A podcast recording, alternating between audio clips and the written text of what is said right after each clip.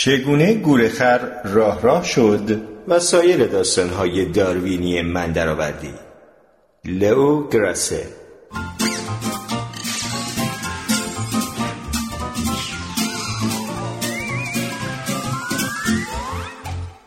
گردن دراز زرافه. چالش زیستشناسی تکاملی تبیین خواستگاه و کارکرد سازش هاست. گاهی ممکن است معلوم شود که بعضی چیزها از آنچه در نگاه نخست به نظر می رسید پیچیده ترند. یک مثال زرافه است یا در واقع گردن بی اندازه دراز آن. در نگاه نخست همه چیز روشن به نظر می رسد. گردن زرافه که طول آن می‌تواند تا دو متر برسد به این دلیل انتخاب شده که به دارندهش دسترسی اختصاصی به بالاترین برگهای درختان را می‌دهد و هیچ جانور دیگری نمی‌تواند به آنها برسد پس این سازشی است که برای پرهیز از رقابت بر سر غذا با جانوران دیگر طراحی شده است. تا سالها این روایت پذیرفته شده بود. هرچه باشد خود چارلز داروین در اصل انواع به این مسئله پرداخته است. داروین توضیح داد که این گونه گردن بسیار درازش را طی مراحل کوچک و پشت سر هم به دست آورده که در آنها هر فردی با گردنی اندکی درازتر می توانست به طور میانگین کمی بیشتر از خویشاوندان گردن کوتاهش زنده بماند. زرافه با آن قامت بلند، گردن، دستها، سر و زبان بسیار کشیده، کل چارچوب بدنش به زیبایی برای چریدن از بالاترین سرشاخه های درختان سازش یافته است.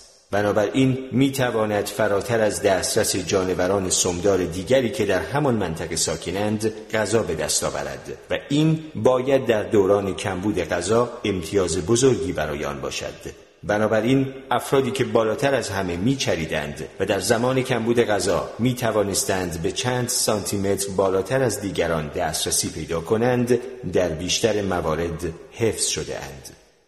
پس از آن گردن زرافه به مثالی در کتابهای درسی تبدیل شد و به عنوان نمونه ای از عملکرد انتخاب طبیعی در کتابها و مقاله های غیر تخصصی پرشمار به تصویر کشیده شد. اما در نیمه دهه 1990 تعدادی از زیستشناسان به این استدلال ایرادی جدی وارد کردند.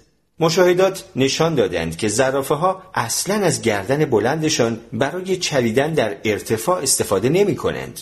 در واقع در اوقاتی که رقابت بر سر غذا از همیشه شدیدتر بود زرافه های ماده ممکن بود گردنشان را تا نیمی از زمانشان به جای بهره برداری از امتیاز قد خود افقی نگه دارند. این زیستشناسان سناریوی متفاوتی را پیشنهاد کردند. سناریویی که در دیدگاه کلاسیک تاریخ تکامل به زرافه انقلاب کرد. آنها استدلال کردند که کارکرد گردن زرافه عمدتا به عنوان سلاحی است که در مبارزه میان زرافه های نر به کار گرفته می شود همانطور که یک آنتیلوپ یا گوزن نر از شاخهایش استفاده می کند زرافه های نر بر سر دستیابی به ماده ها با هم وارد دوره های جنگ گردن می شوند گردنهایشان را با خشونت در هم می آویزند و از سر سنگینشان به عنوان گرز استفاده می کنند. جمجمه ظرفه های نر فوق العاده زخیم است و هنگامی که به عنوان سلاح استفاده شود می تواند مهره های گردن را بشکند. جمهوری نیجر جمعیت کوچکی از زرافه ها دارد اما در سال 2009 دو مورد مرگ در نتیجه جنگ گردن میان زرافه های نر ثبت کرد. در چنین وضعیتی داشتن گردنی کلوفتر نسبت به رقیب به وضوح برای یک زرافی نر امتیاز به شمار می آید و گردن درازتر انعطاف پذیری و گشتاور بیشتری فراهم می کند و در نتیجه از آن سلاح مؤثرتری می سازد. نرهایی که در تولد مثل از همه موفق ترند بلندترین گردنها را نیز دارند و به این ترتیب تکامل گردن زرافه به معنای واقعی کلمه به داستانی بلند تبدیل می شود. اما اگر اینطور باشد پس چرا گردن زرافه های ماده نیز بلند است؟ تنها تبیینی که تا کنون ارائه شده این است که شاید این نمونه از همبستگی ژنتیکی میان دو جنس نر و ماده باشد فرضیه ای که اغلب وقتی هیچ تبیین دیگری مناسب به نظر نمی رسد مطرح می شود. این ایده اگرچه قانع کننده است اما همه چیز را به خوبی توضیح نمی دهد.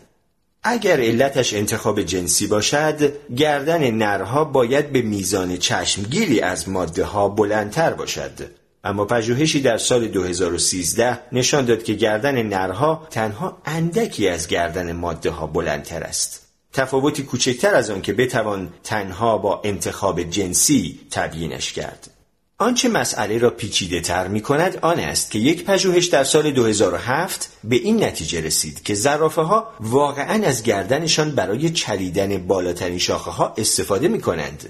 پژوهشگران تعدادی از درختها را با توری سیمی طوری فنس کشی کردند که علفخواران کوچکتر نتوانند به شاخه های پایینتر دسترسی داشته باشند. اما زرافه ها همچنان می توانستند با دسترسی یا در واقع گردن رسی به بالای بخش فنس کشی شده از شاخه ها بچرند.